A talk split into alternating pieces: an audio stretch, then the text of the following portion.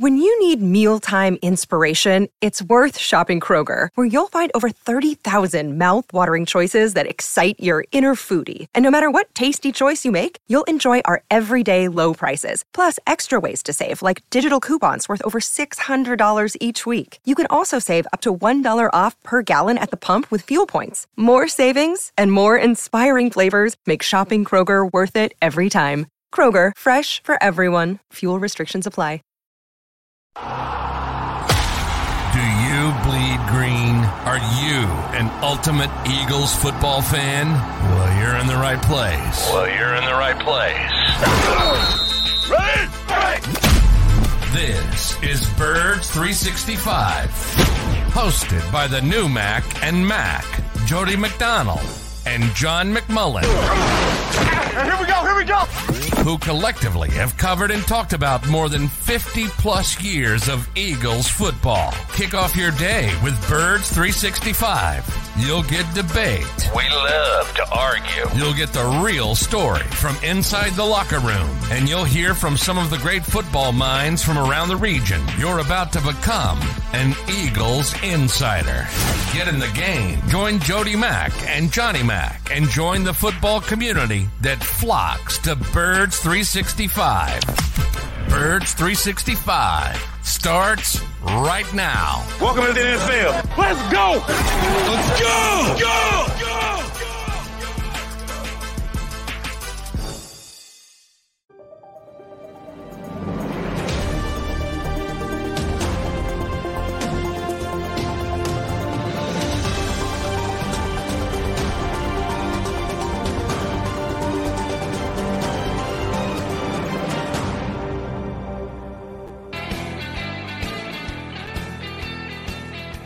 And a good, yes, Wednesday morning.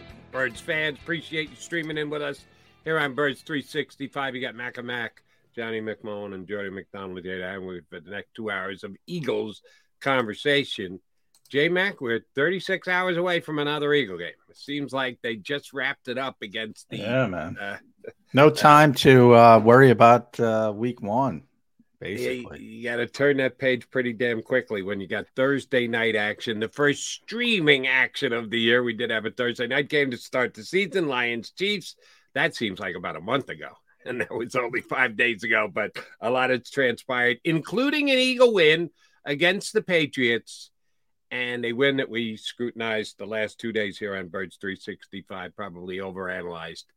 Now we have to take a look at some of the realities, and the reality stare them in the face is is not going to be the same team on the field on Thursday that was there Sunday that equated to a 25-20 squeaker over the Patriots.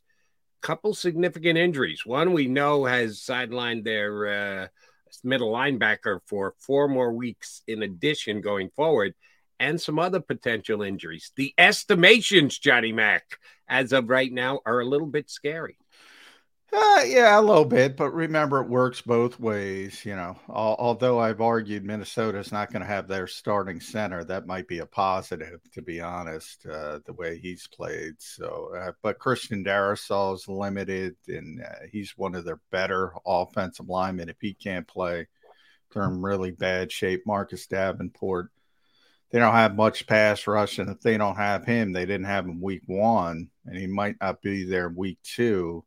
Um, they got some issues. So it works both ways. But yeah, certainly um, Nakobe's obviously on injured reserve. And I just say, remember, that means he's going to miss four games minimum. He might miss more, um, but he's got to be out for four games. So, um, you know, that part of it, it very unlikely James Bradberry uh, passes the protocol in time to play. So you're going to probably have Josh Jobe. Uh, Fletcher Cox uh, uh, is going to play. Um, and the other two, Reed Blankenship and, and Kenny Gainwell, just got to wait and see. Obviously, Nick's going to give it up. Um, but they've been listed as do not practice in the est- did not practice in the esti- estimated injury report. So that's not good. But you know, a lot of people want to get a look at D'Andre Swift and Rashad Penny, so maybe there's a silver lining. They can see what they have there. Um, but Reed, yeah, they're going to have a difficult time uh, replacing Reed Blankenship, which um, is going to be difficult, but they're just significantly better than Minnesota. They should win this game. You know, forget about the. And it, I'm not even bringing up the home stuff on Thursday night, home opener. I mean, everything's in their favor. Yeah, you'd prefer to be healthier, but then you have the big mini bye after this game, and you should have all those guys back. Um, with the exception of Nakobe, obviously, who's already on injured reserve. So I don't think it's too big of a worry. Well, they're a better team than Minnesota. They've got a better roster than Minnesota, and they are favored to win the game by uh, a touchdown, which is more than they were favored by on the road against New England last week. So, yeah, even knowing full well that Nakobe Dean is going to be out for this game, um, they're still a, a touchdown favorite. So, yeah, they're supposed to win but they I thought uh, last week should have won more handily than they did. So so we don't know. We won't know until we get to Thursday night with the Vikings coming to town. Same exact week they came here last year. Week two was a Monday night game rather than a Thursday night game, but it was a primetime game and. Yeah, Kirk Cousins just isn't good at night, and it's a uh, stat that kind of belies explanation because he's an above 500 quarterback uh, when the games are played during the day, but he's a well below 500 quarterback when the games are played at night. I don't know if it's just a coincidence or if there is something significant read into it. It's not a small sample size. Uh, uh, they only play 17 games in the NFL, so I think he's eight and 10 in primetime games, which, uh, and a lot of those games, the Vikings were the better team on paper and the heavy favorite going into the game, and he's still below 500. So you make anything, you add anything into the yeah, Kirk Cousins, when the, the sun goes down, he's just not the same QB. No, I think that's one of those um, things everybody latches on to. Um, you know, he's had a lot of good games and they've lost him. They've had a poor defense over the past couple of years. He's had some bad games uh, as well. Uh, the Eagles being one of them last year had a really poor game, and I kind of picked it up after that. Um, but I, you know, He's two and two in 2019. I was put. I was because I have to look at this all the time because they're playing this week. He's one and one in 2020. Split four in 2021 and two games in 2022. So he's basically been a 500 quarterback in prime time over the last four years. A lot of times, prime time games, you're especially Minnesota because they're they've been a good team, but not that good, and they're usually playing a better team. And that usually sums it up. Example Eagles last year. They were a good team. They're playing the Eagles and they got waxed. Uh, and that kind of sums it up. And if you look at that game, Kirk did not play well, but his offensive line is just not helping him. Um, so I, you know, I'm not a big fan of quarterback wins losses to begin with, never end, because there's so many ways you can win a football game. And I always say it doesn't matter your skill position players. I say it all the time. If you can't block people, you can't win. And uh, I, I, I can't blame the quarterback there. I can't. I can't. I know a lot of people want to. It it it, it could be it, it could be Joe Burrow. Let if you can't block people, you can't win. It's it could be Tom Brady all the way down. Any quarterback. It, Tom Brady in the Super Bowl against the Giants. How'd the Giants win those Super Bowls? People like to talk about the helmet catch. No, it was the front four both times. Pressure right up the middle. And that's the greatest quarterback of all time. If you can't block people, you can't play. You can't win. Right. But somehow with their uh, poor offensive line, they did find a way to win 13 games last year. Uh, they turned around and appled up in the playoff game against the Giants, but they did win 13 games. So and blocked Dexter Lawrence, by the way, and that's why they lost that game. Could not block Dexter Lawrence, and he had a great game against the Giants. He was phenomenal. He was the only reason they were in that game, but they could not block Dexter Lawrence. They've had issues on the interior of the offensive line for years They've tried to fix it with high level picks. They've missed on the players. And it's just that constant, you know, that's a team that should go out and hire. Obviously, they can't hire Jeff Stoutland, but something, somebody, they, they got to do their homework. They got to get an offensive line coach. They got to be able to develop players. They have good tackles. They have really good tackles. Christian Darrisaw, Brian O'Neill. But that interior, Jody, you'll see on Thursday night, it is abysmal, pass blocking wise, abysmal. Mm, so that are you explaining? That's how you explain it off because I've I've checked the stats. I don't have access to the video. I watched uh, sparingly the Bucks and the Vikings week one. The, I think the Buck defense this year will be marginal, middle of the pack. Ooh, I disagree with that. You think the Buck defense is going to be a top what defense? I think it's really good. I really Vita Vea. Um, again, they couldn't block them. Um, interior, um, and that's why I'm so heavy on the Eagles in this game because of how good they are up front. Um, uh, Lavonte David still plays well. A lot of people, I'm not as big as a fan of Devin White as some people, but some people think he's really good. Antoine Winfield, phenomenal player. Shaq Shaq Barrett's back. Remember, they didn't have him last year. He was back. He was creating havoc. They got a lot of talent on defense, and they got a really good defensive coach. Now, offensively, yeah, they have some issues. And Minnesota has a bad defense. They only managed 20 points, but they didn't turn it over. That was the difference. Uh, Minnesota turned it over, I think, three times. Uh, so that was the difference in the game. They should have won the game. They should have and that's where you blame the quarterback. You know, you don't have to turn it over. Um, and that's where I killed Josh Allen as well against the Jets. Mm-hmm. You got to take care of the football. I mean, I, I don't care what circumstances. That's where I'll blame the quarterback because he fumbled twice and threw an interception in the end zone. So it was in the red zone. Uh, those are bad plays. Those have at it. Kill the guy. I'm with you 100%. But I mean, what do people think? He's a vampire and it turns dark and he can't play? I mean, I, I that, kind of thing is silly to me. That when people bring up stuff like that, I, I what do they think is going on? I mean, it, it's and, and if you look at the individual games, he's had some good games, he's had some bad games. He's an above average quarterback. He's not a star, but he's an above average quarterback if you don't play well, you're going to have some issues because they have some playmakers.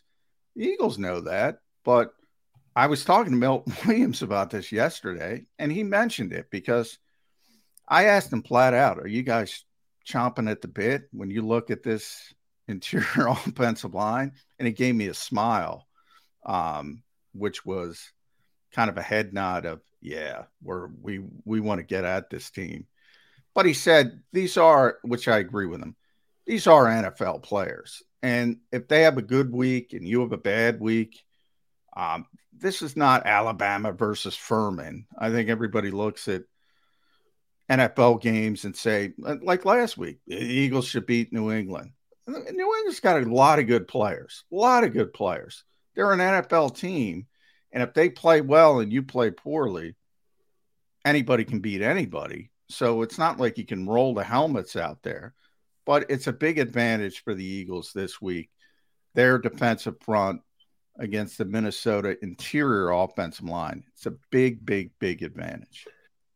Uh, you, you have a, uh, well, I'd say more than slightly, significantly higher opinion of the the Bucks defense than I do. They they weren't in the top half of the NFL last year, and um, yards per game, if that's the, the measuring stick you want to use. They're in the bottom half, so they have to show me that uh, they're better than that. And they give up a lot of yards. Cousin threw for over 300. Jefferson had 150, but they held them to 17 points. Was that more the defense coming up big or the Vikings offense not being able to cash in on uh, good opportunities? Well, the interception, I did see the interception. I didn't see the fumbles. So I can't tell you about the fumbles, whether they were forced or um, you know, could have been Jalen Hurts in the Super Bowl. I mean, could have been unforced. So I didn't see. I saw the interception. That's a bad play by by Cousins. He was trying to force the ball.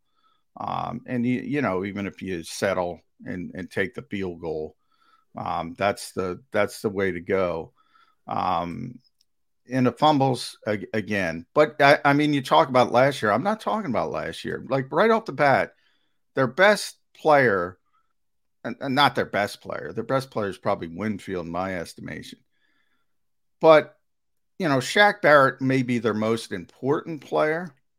Um, as far you know, that is a really good pass rusher, really proven guy. Maybe played six games and he was out for the year. Well, he's back. Vita Vea uh, is back and healthy.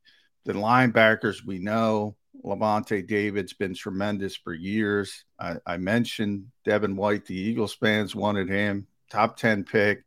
When he plays great, he's great.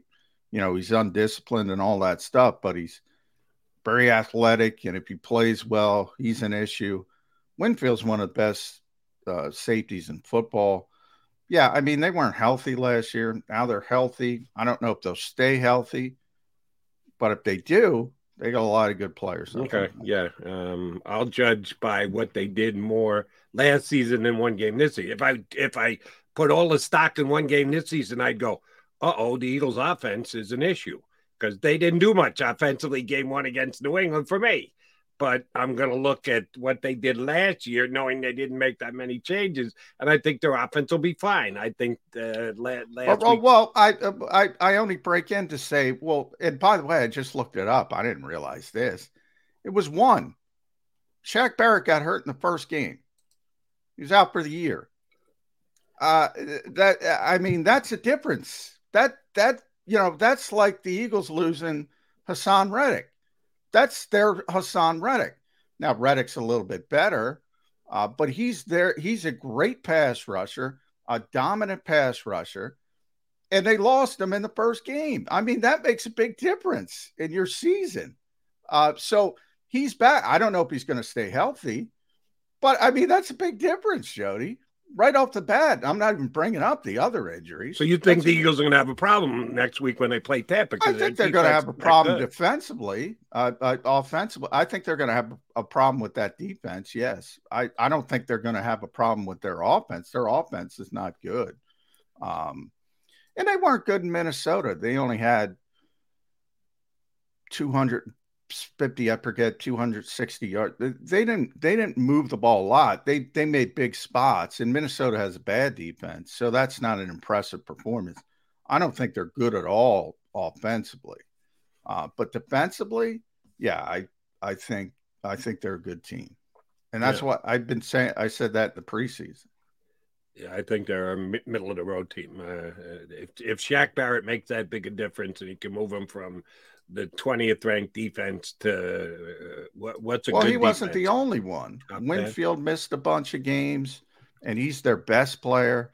Um, B, uh, Vita wasn't healthy the whole time. These are good players, and I don't know if they're going to be healthy, but I, I guarantee you, you know, if Vita Vea makes it through this week, watch him against the Eagles, you're going to be watching that game because you can't move that guy, period. End of sentence. I mean, he is a dominant, dominant player. I, I need to see it. And the, you, you, you want to turn back the clock to the year before, right? You, you have to try and see what type of player they were having missed all those games last year. And we'll see if they come back at the same level that they were three years ago now when they won the Super Bowl. I, am going to have to see more than just uh, keeping Kirk Cousins out of the end zone a couple times in week number one. But we'll put the Bucks aside, but they're right around the corner because that's who the Eagles play next. Got to get through the Vikings first.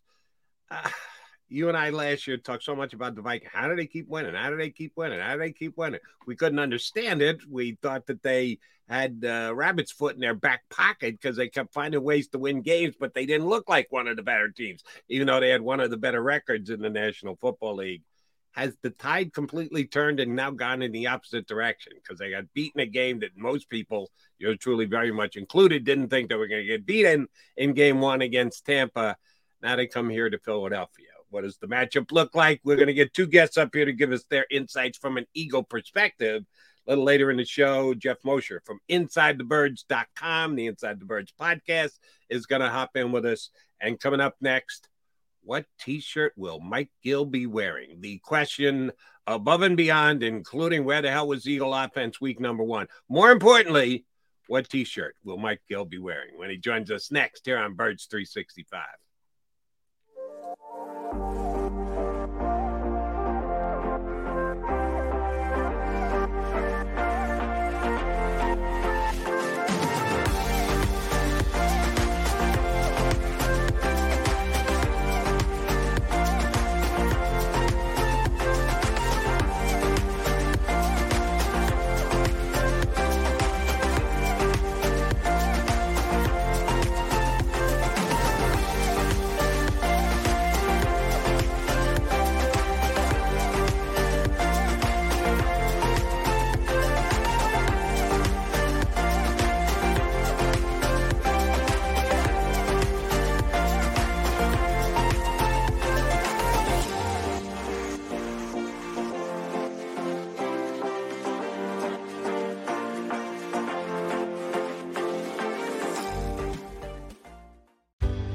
Go passionately. Go fearlessly. Go confidently. Go first! Go confidently towards your goals with First Trust, Philly's hometown bank for nearly 90 years, and the official bank of the Philadelphia Eagles. We're focused on getting you over the goal line. So go with conviction, go with trust, Go Birds! and go forward with us by your side. First Trust Bank, the official bank of Philadelphia Dreams. Oh, and go Birds.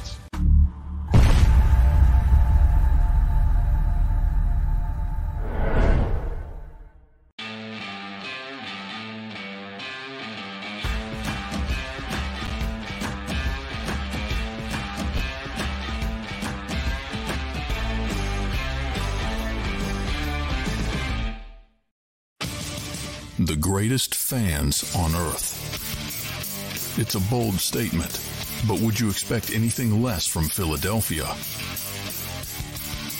58 years of heartache creates a toughness, a grit, a resolve not found in most. Sure, our prayers were answered, but now that we've had a taste, we're looking for more. Pondley Hockey, official partner of the Philadelphia Eagles. Go to get your game on. Go for the beers. Go for the cheers. Go for the hit and the hits. Go for the stakes and the stakes. Go to get your parlay on. Go to get your party on. Go for the scene. Go for the screens. Go for the gallery. Go for the win. Go to Ocean. Visit theoceanac.com to plan your visit. E A G L E S. Eagles.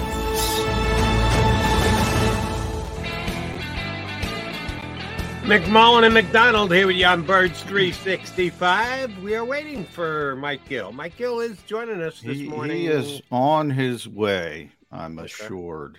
Um, so we'll see how quickly it takes him. We'll see if he's uh, ready to hop in here in just a couple of minutes. Uh, our usual Wednesday early guy uh, hopping aboard with us. I uh, made official yesterday something we knew. Well, we didn't know, but we were uh, speculating and turned out to be true. The Kobe Dean IR four weeks made sense if the early diagnoses were right. Uh, multiple weeks. And Eagles have some roster issues. Just the fact that uh, they don't have much linebacker depth on the team, so they needed to bring someone in. They got Rashaan Evans. That was made official, by the way, right, John? Because when you Yes. were here with us yesterday, you said not official yet. It's going to happen, but it's not official. They need to figure out how to add him to the team. Well, the way they did it was by putting um, Nakobe Dean on the uh, injured list and elevating Nicholas Morrow. Shoot, it was only like 20 minutes ago, Nicholas Morrow wasn't even an Eagle. They had released him. He hadn't come back with the first wave of practice squad players. I think you rightfully assumed he was out shopping and trying to get himself a gig with another team on the roster rather than having to go through the practice squad. Well, he was on the practice squad for all of one week and he gets elevated to the regular roster to replace Nakobe Dean. How big a factor do you think he is in playing this week? And we know he's here all summer long, but he did have a little downtime in between there. Do you think he's going to get some significant run here this week? Um, I I think the hope is no, but I mean Christian Ellis is going to start. Um, probably wear the green dots as well, even though for some reason Sean didn't want to confirm that. Sean Desai. Um, but he didn't play well, certainly in the passing game when he was forced in for Nakobe Dean. Um, so, you know, they they have a very they have a better tight end this week they got to deal with than last week, and they had a very good one with Hunter Henry. But T.J. Hockenson's even better than that. Um, so if they start having some of those similar problems, you know, maybe they're more open to say, let's take a look at Nick Morrow. He'll he'll certainly be up. He'll be dressed and playing on special teams, but you know, the hope is that Zach Cunningham and Christian Ellis play well, and you don't have to play that card, so to speak. Uh, but you you know, there's no there's no deference to any of those players, Jody. I mean, if they're not playing well, I think you can hook them with no worries. And I think that kind of tells you about the status of the Eagles linebackers going into the game. Who's a deference player? Who's a guy who you know is going to be out there? No one. No one who's going to be out there. Well, I guess Zach is. You know, Zach's going to be out there. Um, Zach Cunningham, but um, you know, it's not good. I mean, it, you know, it's funny. I, I, brought up running back yesterday. I got a, lot of pushback, uh, and Mike is in the green room. We can bring Mike up whenever, get him in the conversation as well. Um, I brought it up with running back.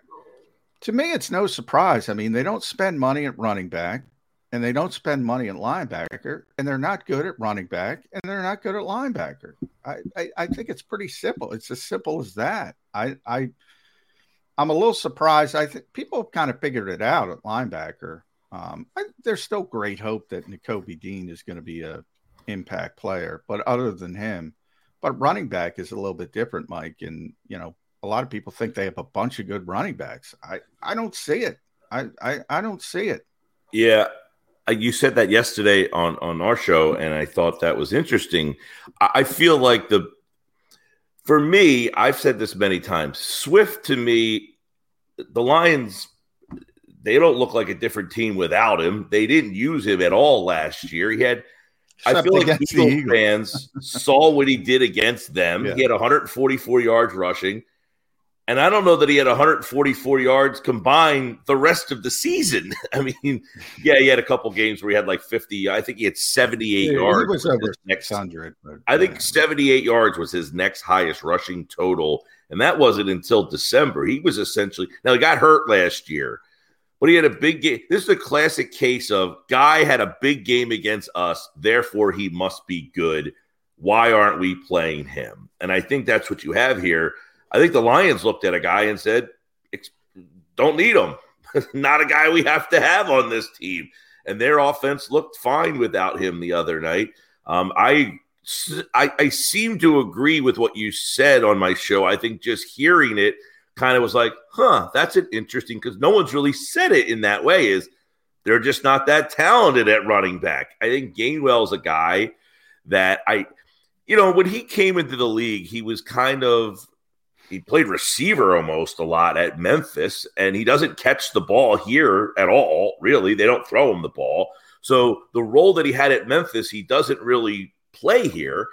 And he's for a smaller guy, he's not an explosive guy. It's not like he's this quick, fast guy that just blasts through the hole. When Miles got going, he had some second range speed that that was tough.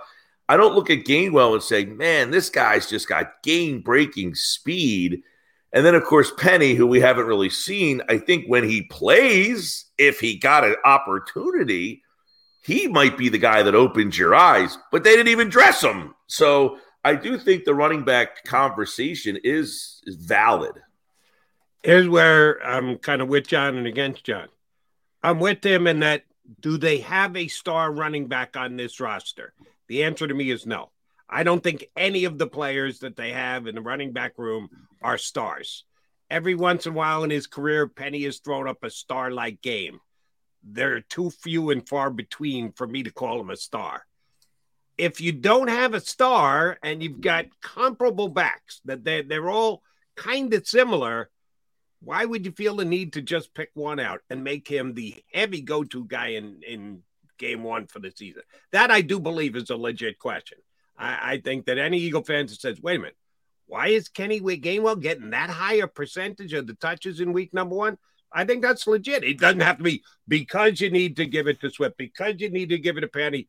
No, I'm looking at it as we've got four guys, and yeah, they decided they were only going to dress three, but they're all have similar levels of competency to me. Why wouldn't you use them all rather than just feel the need to have to pick out one when you think that the answer is one isn't going to be quite good enough? Yeah, uh, that's well put, Jody. Is I don't know that now, John. You you said a couple weeks ago that Gainwell was the guy, and it was probably not close. So, is that because he outperformed everybody, or is it more the the the coaches trust him more. He's executed the offense better, and that that's why we, you know, now Sirianni did say after the game, "Hey, we have D'Andre Swift. He can't get two touches. That just can't happen." I don't even know. Did he get two? He had two targets. Yeah, I don't two, know. Yeah, two touches. I think. Right. So this could be the classic. You know, last year. I think after week one, well, how come DeVonta didn't get any passes thrown Yeah. to him? They got to worry about Dallas more than the running backs, but uh, because But I do- the DeVonta, yeah. I, I, you do, and I think I asked you this yesterday, John, it, which is you know Sanders had twelve hundred and ninety six yards rushing last year. Do you not have that guy? And if you don't have that guy, what does this offense look like? Well, they definitely don't have that guy. Uh, to go back, yeah, from the coaching perspective, and why I said so early uh, it was going to be Gainwell, it's because he he was in every situation, um, high leverage situation, as they call them. They didn't even give the other guys a chance. So maybe that's closed mindedness uh, on, on the coaching staff, but they certainly believe uh, the the coaching staff that Kenny's their best running back. Now, if he can't play on on Thursday against a bad defense, you know, maybe Swift has a good game, maybe Penny has a good game, and maybe it there opens opens their eyes up a little bit and they get the other guys more involved. I could see that happening. But then I would say buyer beware because again, New England good on defense, Minnesota bad on defense. So, you know, maybe if Kenny was healthy, he'd be looking better as well. So it's difficult, but the coaching staff definitely trusts Kenny more than the other two. Um, but they talked about a committee and getting other people involved, and we'll see if they can do it. If there's any week they can do it, this should be the start because this is a bottom, probably five defense in the NFL from a talent perspective. So you got to get some things done offensively after a bad start in week one. Now they did throw the ball to the backs more this week, right? I mean, even even Swift, who wasn't even on the field, had two targets. Scott actually caught a pass; it was insignificant, but uh, uh, they did throw the ball to the running backs out of the backfield a little bit more, I guess, than than they did all of last year. Let me echo something that John just said, uh, Mike. Uh, you got to believe this is going to be the case. Dallas Goedert, no targets through three and a half. When did they? When did the pass come that they threw the guy? About I didn't see it because I bet 54 and a half on the over on the yardage there, Yeah. and I didn't see him It get was one a, it was a it was big over. I think it was the fourth quarter. yeah. I- So I was. fourth They quarter. did point it out on the on the game. Romo, who was terrible in the game, by the way, um, he did actually. The producers must have shown him, "Hey, Goedert's open, and they're missing him." And there was multiple times where they showed, and Romo did say, "You know, hey, this might have been where he predetermined where he was going to." He threw that ball into the end zone Yeah. uh, to, to Smith, and Goedert just uh, who was the guy who hit the home run last night was just flapping his wings in the middle of the field throw me the ball here and they couldn't get it and so i mean he's been he was open and you know Yeah, Well, we haven't they- talked. uh, We uh, let me throw this at you, both of you guys. We have, we you know Jody, we haven't talked about Jalen Hurts at all this offseason Yeah. because you know he's been and and rightfully so coming off the season he had, coming off the Super Bowl he had. Um, and we all know the good of Jalen Hurts as a football player, but he wasn't good in Week One. Let's be No. honest, and a lot of it is. I think I was talking about it with Kirk Cousins with Jody in the nighttime and the prime time when quarterbacks are hurried, or even if they feel hurried, sometimes it's seen ghost, as coaches call it. They don't, you know, progress naturally. Um, and I didn't see that progression that Jalen Hurts was so good at last season. I do think he was more of a one read quarterback going back to his early days. Now, is that because just a good defensive effort against a good defensive coach?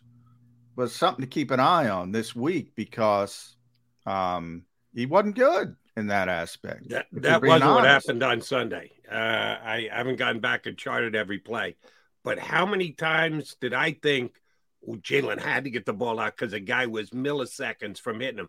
Not yeah. too many.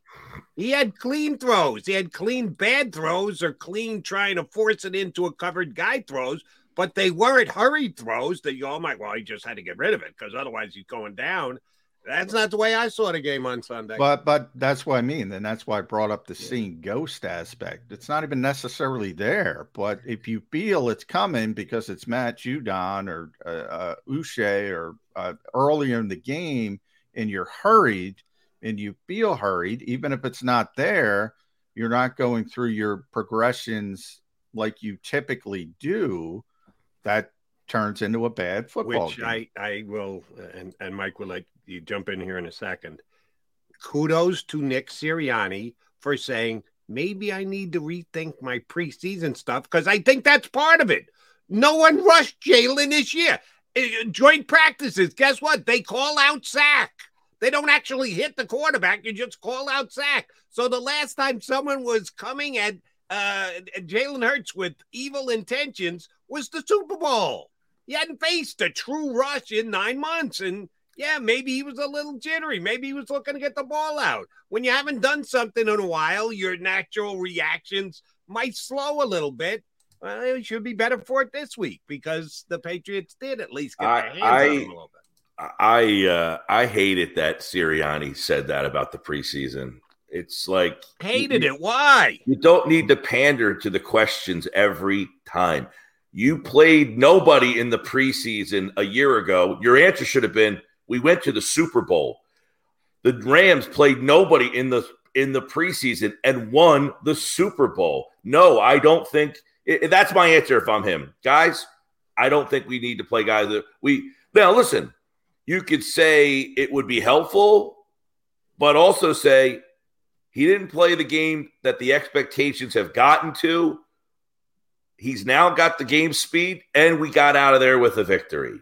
Yeah, I the, think. Well, yeah. the the risk of putting him out there is just not worth it. I mean, if he gets hurt in that preseason game, then we're all going to say why was he out there over because I think he played a series in the preseason last year, one series in August, a yeah. month it was sitting, a good series too. They scored eight. They scored. Uh, I think eight. Plays, a month sitting was in one series. That was enough to get him prepared for the speed of the game. That's preposterous. Yeah. I mean, come on, uh, Sirianni. Like, well, you don't have the pander to he, say, yes, I wish we can rethink this. I'm going to put that in my notes. Come on, man. What's it? What are these Ray Didinger notes? Rip the page off and just don't say that anymore.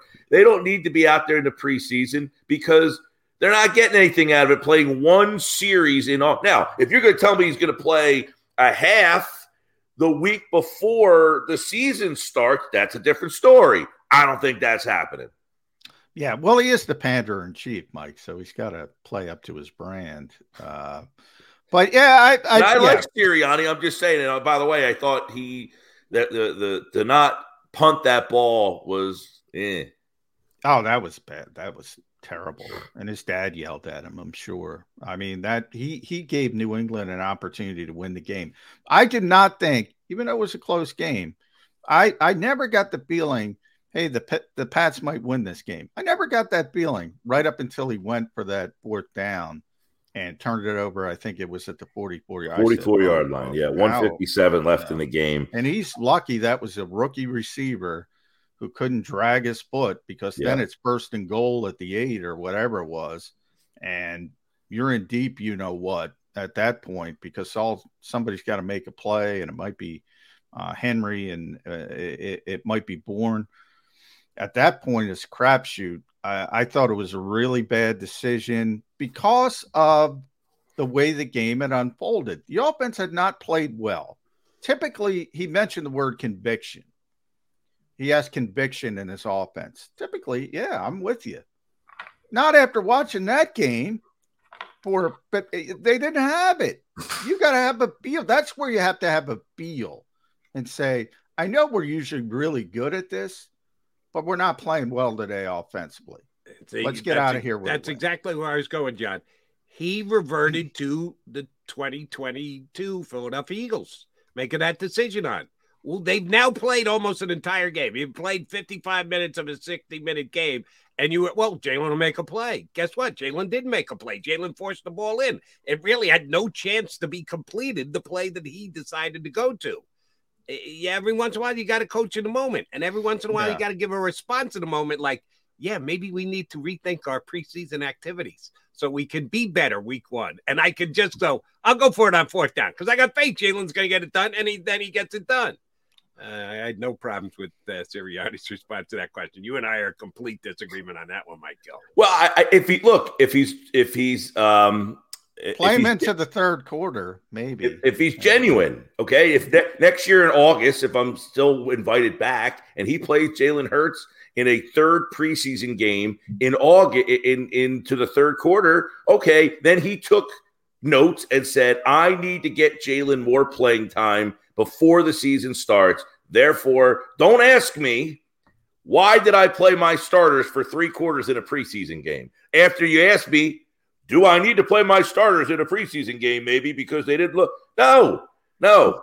The answer will be I no. I think you go into an extreme. Give me any one team that played their starters into the third quarter in the NFL this preseason. The answer is none. No one did. So why do you go to the third? Got to play into the third sure quarter. Somebody would actually be playing players in the preseason. No one in the NFL does. So why would you ask Sirianni to do something? Fine. no one else in the NFL does. Fine. A half. What team played a half? What team had a guy who's their starting quarterback, their starting offensive line, and their starting receiver? I'm sure somebody did. I think I, don't think so. Please, please inform me if either one of you guys know. Well, I'll look it up. up. I, okay, I, don't well, I don't pay any attention to preseason football. Either either maybe a half or Andy some, plays a some lot. players played much. in all three games, maybe. That was that was Andy Reid. Patrick Mahomes yeah. started all three games. Correct. So if he does that next year, where Hurts plays a series in the first game, two in the second game, and a half in the third game, okay, then he Nobody took notes and learned from it and said, "I feel like Hurts needs more time to get ready because these yeah. joint and they're not going. And by the way, they're not going. At that point, we had this discussion yesterday. We probably talked about this too much, but at that point, if he really has that thought, Howie will shut him down and say, "You know what? We're not going to do that. Just stop it." Yeah, uh, I mean, not, that's my point. Is people. as much as like it makes sense. Yeah, he should. Be, everybody should play more to but get here's ready. The thing. Penn State played West Virginia last week. So we had you on the show. We're giving you the business style points. There are no style points in the NFL. It doesn't matter. They got out of the game with a victory. They're 1 and 0. I, I uh, Jody can attest to this. I said, I think these two first two games are a great test for this reason. The Eagles are going to get a lot of curveballs from defensive coordinators. Um, because of how well they played offensively last year. A lot of different looks, a lot of different things. And the first two are probably the best two, maybe the first three, because I'll add Todd, Todd Bowles to that mix. Maybe the best three they see all year. All year. Mm-hmm. Uh, with they are uh, Belichick. Play, they are uh, going to play that San Francisco team in the middle of the year. I, I, I, but I, I'm just talking about coordinators and scheming. Now they don't have talent. Yeah, I'm, I'm, more, I'm more, scared about talented players. Well, I so am I. San Francisco, but scheming. What what what I'm saying is what they're going to throw I said you. before. It helps you because they have less talent than San Francisco, but you see the great scheming, and it's almost like a glorified practice where you get to see all these wacky looks, and you're more prepared for it. That's my theory there. When you get to see the three great defensive minds early, at, with a varying level. New England, I think, has a pretty good defense. Minnesota does, and Tampa Bay does. Varying levels. Uh, but yeah, I'm with you. It's always personnel first, uh, and the teams with the best players win offensively yeah. and defensively. But I think it helps when you when you see unique schemes and good coaching. Dan Quinn, by the way, that defense is pretty. Dan's good, good too. Yeah.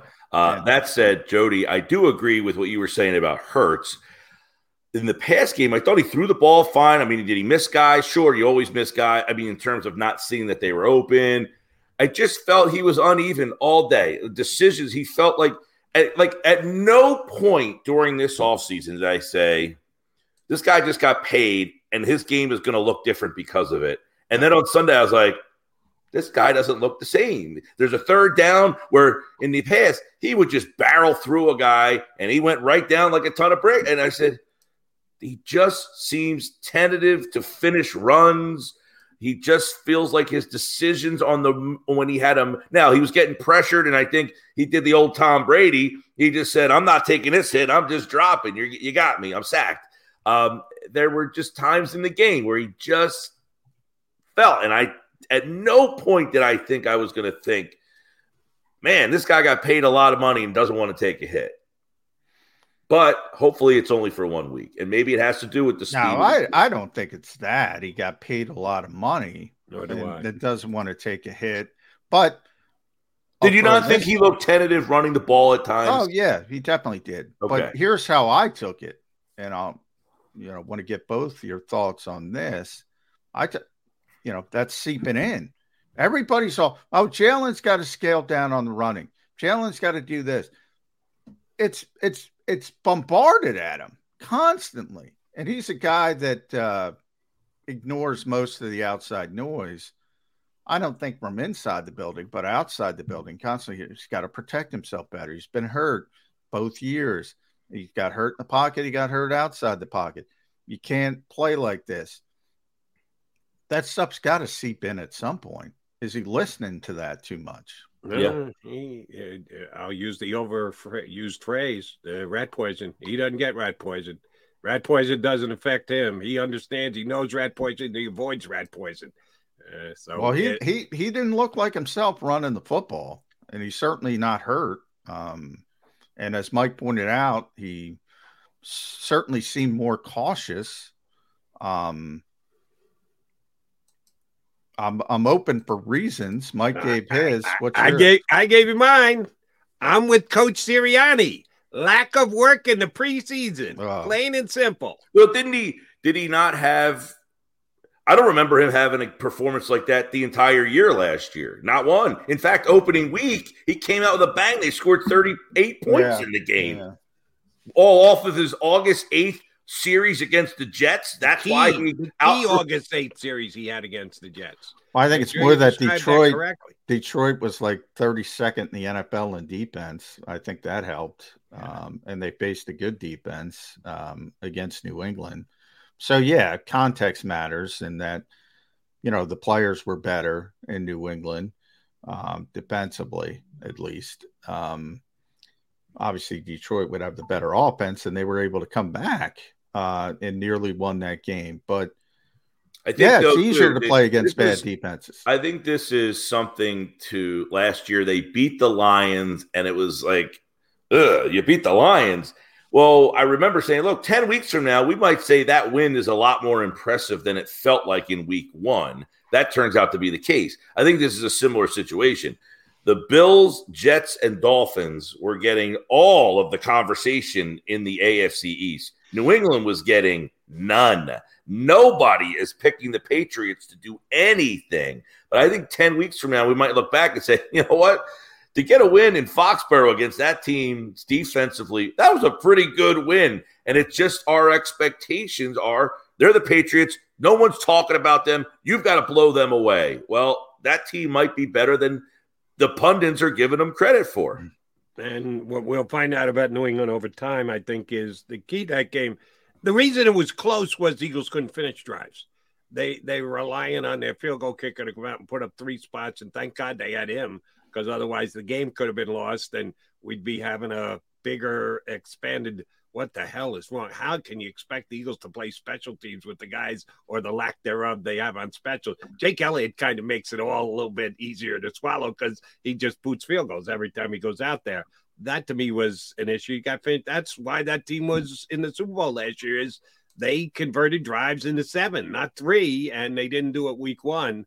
Is it because of New England's defense or because of the Eagle offense is still coming together under a new coordinator that I still have no answers for? You either one of you guys take anything out of what uh, the offensive coordinator had to say yesterday as to why they had a less than stellar week one offensive? I liked his accountability. He said we were sloppy as opposed to just giving me platitudes. Um, he admitted um, they were sloppy and, and, and essentially didn't play well. I like that. Um, but as far as play calling and things like that, you know me. I mean, I don't know what they're trying to accomplish. So, do I hate the bubble screen? Yes, I hated it when Shane was here. I hate it more now because I've seen it more. Uh, I wish they would put that. The one area of this offense I, I, I don't think that was good last season was hot reads when you get pressure. They didn't use them. That their hot read was the bubble screen. Oh, we're going to get pressure. Let's throw it out. Um, they have great receivers who can beat people at the line of scrimmage and a great tight end. Hot reads, get to them. Where are they? When are they coming, Mike Gill? Good question. Um, and you, when you're there, you weren't at the game, right? No. Okay. I, I was I wasn't acting in, in a joking manner. I was just double checking. No. Um, My you can got canceled. You can see from you know uh, uh, the the press box a lot better the routes that are being run yeah. and whether these hot red reads are are is somebody's running that route. You know, early in the game it was funny. It was Gainwell, Gainwell, Gainwell, Gainwell, and then the first pass was to Quez Watkins, and you're thinking, what the hell's going on here, man? I got DeVonta Smith, I got AJ Brown, I got Dallas Goedert, and I'm getting a steady diet of Gainwell and Watkins to start this yeah. game off here. So yeah, I mean, I thought that you know, you asked last week, Jody, who are we going to learn more about, Johnson or or Desai? And I said Brian Johnson would be the guy. Um, I don't know what how you phrased the question, but and I said because he's going up against Bill Belichick. He's he's calling plays against maybe the best defensive mastermind that this game has ever had. So he's going to be up against trying to figure out what New England, who's got a good defense, and quite frankly, I'm not sure that we gave credit going into the game for how good New England's defense is because when you are previewing week one, you have nothing. You're really talking more about your team's 53 and how they kind of match. You're not talking about what components of that defense brings because you haven't seen it. And I think now, when if you were playing New England in week three, after two weeks, you might say, well, you know, they got the rookie Gonzalez and he's a physical corner and White in the middle and Judon's a handful and they really cover and they show different things. You might have a better. So I think Brian Johnson went into that game, and that was why I said I thought he'll be interesting, not knowing what his team was going to get thrown at him. And we know, like, we, we we tend to say Belichick wants to take out somebody. Well, which was the guy he picked? Was it Goedert? I, I was told that you know they had Goedert doubled a lot in the game, so maybe they said you're not throwing the ball to Goedert today. Beat us. No, he was open a couple times. He That's was open, yes. Um, um, but I also was disappointed, Jody, I thought the offensive line in both the run game and the pass game was not as crisp. You know, Gainwell had what 14 carries for 54 yards. Does that suggest that he's the problem, or did the offensive line not have? You know, they didn't we, play well either. Right, Lane we go into games saying game. yeah. that offensive line is always the check mark and always the difference maker. Is that at any point, and you're up 16 nothing, this team is built to say offensive line, take us to the finish line. And they weren't able to do that. And yeah. read that into Sirianni's stance. And I don't think enough people have either considered this or added it in. When he said, we may need to rethink our preparation and how we handle the preseason in playing the starters. Everyone immediately goes to Jalen. It's all about Jalen. It's the quarterback. It's the quarterback. It's the quarterback. Never took a snap. Never played. Well, oh, Jalen's going to play. That. Well, you're not going to put Jalen out there with the backups. So it's going to be Jalen with the starting offensive line. Whole bunch of those guys on the offensive line didn't play a snap in the preseason either. We just think of the quarterback. How much did Smitty and AJ Brown play in the preseason? Didn't. It's not just the quarterback, it's the entire off starting offense that basically got John's favorite word, and I love that he uses it deference. Oh, you get deference. That means you don't have to play. You're a star. That means you, you're treated different than everybody else. Well, maybe they're going to change that next year. And if Nick does, more power to him. Because here's one thing that John and I always agree on given the chance, Nick would practice more than the Eagles do. We don't know that. Nick will never, never admit to that, never look John McMullen in the eye, would. on or off the Well, record, yeah. go, yeah, oh, I would Yeah. absolutely practice more. But he believes it. I believe it. I think I, everyone I, should. I, a thousand, I, I think all coaches would. I a thousand percent agree with that. That came from the Players Association that they wanted Yeah. to practice less. Um, at Mike Gill Show, make sure you follow Mike on X, Twitter, whatever you want to call it. Uh, the Sports Bash 97.3, South Jersey, uh, 2 to 6 drive time every day. I'll be on later today at 3 o'clock, I believe. Um, um, last one from me. You mentioned an interesting point to me because, you know, maybe we'll look at this win two months down the road and say, well, New England's pretty good. That's a that's a better win than it looks right off the bat. Um, but I got to tell you, Mike, I just came off a season where I covered this team every day going to the Super Bowl, and they didn't beat anybody according to their own fan base. Is there any good wins in this league? Because everybody, when is there a good win? This, this is the NFL. I mentioned it. Everybody's got good players. There are, I go back, there are no style points. This isn't about in, impressing some committee somewhere that's going to jump you over TCU or Baylor on a specific year. You got wins and losses, you got clearly defined tiebreakers. You get the hell out of these games with wins. Yeah. That's the accomplishment. I have no issue with an ugly win. If I win three nothing every week and I'm 17 and 0 and I make it to the playoffs three nothing every week, I got no issue with that. Um, so yes, last year I remember having the conversation all year. The Eagles haven't beat anybody. They haven't beat anybody. This is generally from the local Dallas fans who have misguided themselves and located themselves in our area. But you know, the, this whole notion that they didn't beat anybody. I said there was nobody to beat. There was no teams last year. There's no elite teams in the NFL that if you had beaten that team, you would have gotten more credit. Like, oh, okay, I'm impressed by that. This year might be a Hey, Drew Scott here, and I'm Jonathan Scott, reminding you that life's better with a home policy from American Family Insurance. They can help you get just the right protection at just the right price and help you save when you bundle home and auto. Kind of like Goldilocks and the Three Bears. It'll be just right for you. We love a custom build. American Family Insurance. Insure carefully, dream fearlessly. Get a quote and find an agent at amfam.com. Products not available in every state. Visit amfam.com to learn how discounts may apply to you. American Family Mutual Insurance Company SI and its operating company 6000 American Parkway, Madison, Wisconsin. A little different. Um, the Jets took a little bit of a hit, but their defense is still out. a out. little bit of a hit. Now the Eagles uh, should beat the Jets. Now the Jets. Their have a good defense is still outstanding. Their defense is a Super Bowl level defense with a quarterback who is completely. Yeah, I mean, I don't even know the word to use for Wilson because I don't know if it's fair to judge him now.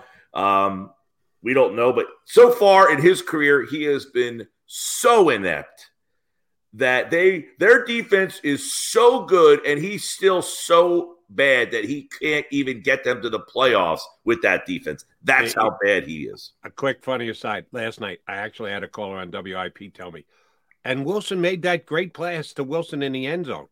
It was a terrible pass. was he awful. threw it off the wrong shoulder. yeah, Wilson had terrible. to tap it to himself just to be able to make an unbelievably Yeah. athletic solo grab. But someone, oh, he made a great. Pa-. No, he didn't.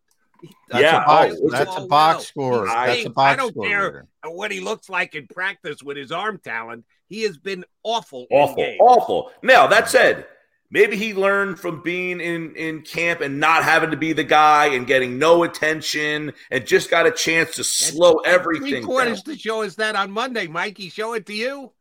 Did, No. did you see improvement? No, no, I'm just saying. Learning under the, the the genius that is Aaron Rodgers. Has any of it by osmosis been passed to Zach Wilson? Because I didn't see it in three quarters, three No. plus quarters the other night. But um, the Eagles have teams on their schedule this year that if they beat those teams, I think people will say, okay, I- I'm like I like the Dolphins. I think that with with Tua, when Tua plays, that team is legit Super Bowl contender. They're very good.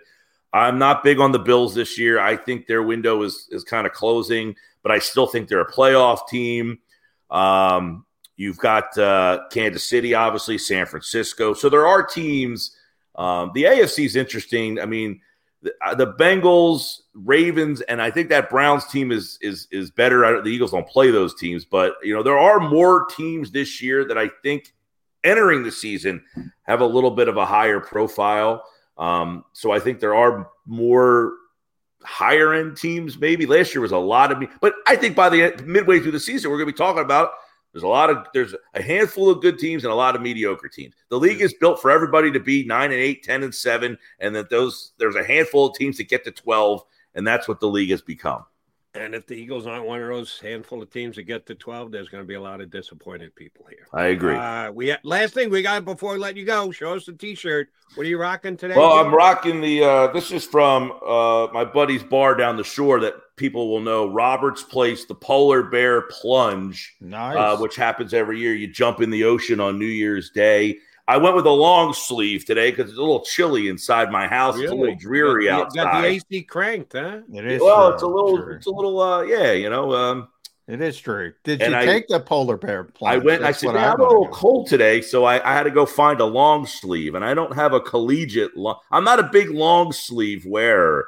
You know, the bigger guys, we like the arms out there so we can move Yeah. around. But um, this was the my, everybody you walking the- here did has been down take the the- shore to Robert's place and had a wing, man. Did you take the plunge? That's what I want to know. I've they been to the just give you beach. I will not jump in the water on uh, New Year's He, Day. he what got his figured. shirt without taking the plunge. That's what I just figured. that's just Well, weak. I'll tell you, Jody, it has gotten so big. They close Atlantic Avenue off on both sides. You can't drive between Essex and Douglas because it's one big party on New Year's Day out there. Eh, good, Yeah. good, good on him. But That would uh, just piss me you- off because I'd be going somewhere and I'd be Yeah, and at that time of the year, if you're down the shore, Yeah. Atlantic Avenue in Margate, all the traffic lights are blinking. They have no red lights anymore because there's not enough traffic, you know. So people just drive right through. But you get there, you got to go around. Uh, All yeah, right. you, you, it's a nice shirt. Thanks for wearing it. You shouldn't have it because if you don't go in the Yeah, ocean, you got to take the plunge, shirt. man. That's Eh, no uh, plunge, no shirt. Yeah. You you I'm must sorry. know. You must know somebody. You got pulled, Gill. We'll give you that much. All right, Mike. We'll talk to you again next week. Thanks, bud. All right, guys, Mike. enjoyed it. Mike See ya. Gill from the Sports Bash 97.3 ESPN radio down the shore. All right, Johnny Mac, Jody Mac coming back. Uh, Moshe in less than 20 minutes. Geoff Mosher from InsideTheBirds.com going to join us. More of McMullen and McDonald next here on Birds 365.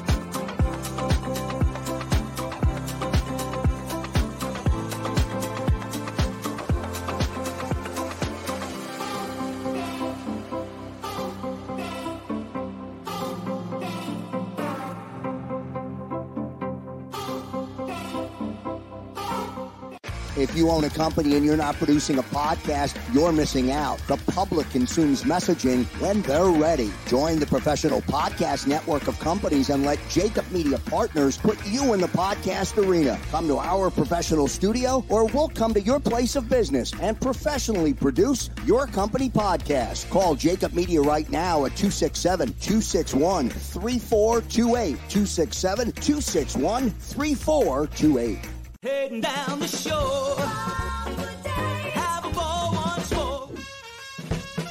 Here, imaginations run wild and time stands still.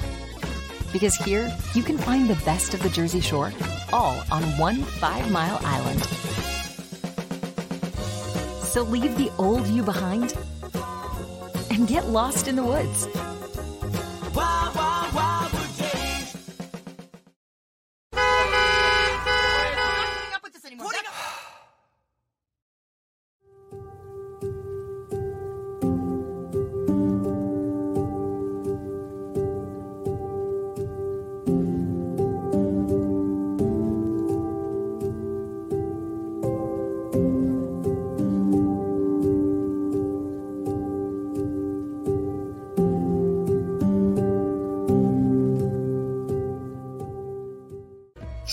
And save in southeastern PA and Delaware with Colony Pools this football season and let the experts close your pool with a custom Merlin safety cover in green for the birds. And if you join our Winter Watch team, we'll give you another 20% off and Colony Pools will handle it all.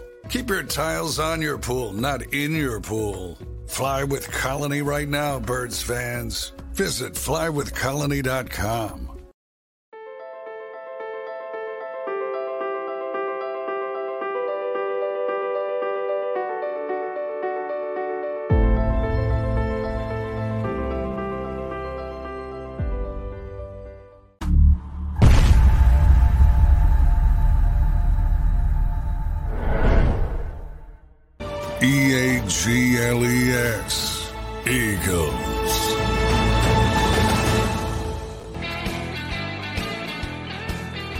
would be John McMullen. I'm Jody McDonald. That makes this Mac a Mac here on Birds 365. All right, uh, J Mac, uh, Geoff Mosher. And if he spelled Jeff like the way most people spell Jeff, it would be JM and JM and JM. But GM, Geoff Mosher, is going to join us coming up in uh, less than 15 minutes. Um, Want to get this in with you, and then maybe I'll run it by Moshe when he joins us too. Um, do you and I agree that Howie Roseman likes to win trades? Oh yeah, uh, yeah. He he. Uh, I think it was Mickey Loomis who he's beaten like a drum a few times. Uh, said, uh, you know, hold your back pockets when Howie's around. He's got. Okay. Uh, So, so we're in agreement on that one. Um, so here's my question to you: What would the New York Jets have to offer the Philadelphia Eagles for them to say yes to trade Marcus Mariota today? First of all, as a Jets fan, I don't know why you would want that, but um, yeah, he would try to take advantage of their desperation. Um, and I think he'd try to get a third round pick out of them. Um, and I think Joe, Joe, luckily, Joe knows Howie pretty well, um, obviously. Uh, I don't, maybe. So maybe- here's the here. The, let me pr- print uh, play out the scenario. You're Howie Roseman. I'm Joe Douglas. Yeah, I know. might try to get it. Uh, How, Howie, I know that you were watching the other night. This and, guy got the 14th pick for uh, kind of got screwed. Sam Bradford. I'll give you a fourth round pick for Marcus Mariota. Howie, Nah, I, I don't think you know, do that. you know, you know, Marcus didn't look good in preseason. We just think he'd be a fit with our offense. Uh, I, I'm loath to give up more than a fifth round pick, but I know the desperation is all over my face. So I'll go to a fourth round pick for Marcus Mariota. What do you say, Howie? No, I don't think he'd do that because You're needs not- so now, if that gets out, that Howie Roseman turned down a fourth round pick for Marcus Mariota, you don't think Howie would worry about the uh, analysis of what are you talking about? Marcus Mariota stinks. He's t- you had a chance to get a fourth round pick for Marcus Mariota, and you said no.